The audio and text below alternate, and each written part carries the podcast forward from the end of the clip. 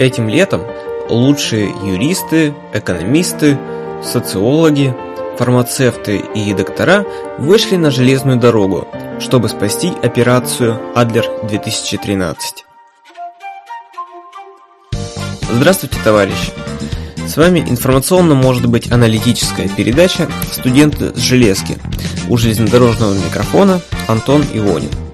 Надо сказать, почему мы так долго не выходили в эфир. Ну, во-первых, это было связано с тем, что ваш покорный слуга пребывал в отпуске в замечательнейшей республике Беларусь. Времени на выходы выпусков так у меня там особо и не хватило. У Олин Михайловны тоже сложился очень плотный график гастрольно-поездной, благодаря чему она фактически ездит э, из одного рейса в другой без перерывов, на что она мне буквально совсем недавно пожаловалась и в общении по телефону и по интернету.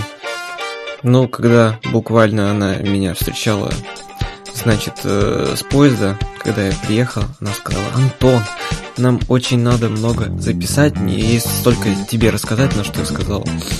Мол, мне тоже тебе надо очень много вот что поведать о своей поездке. Ну, в результате чего мы договорились встретиться в самое ближайшее время, но пока времени не выдается, поскольку то значит она едет в Тюменскую область и фактически сразу же из одного рейса она уезжает на Черноморское побережье в другой, поэтому пока выловить ее не удалось.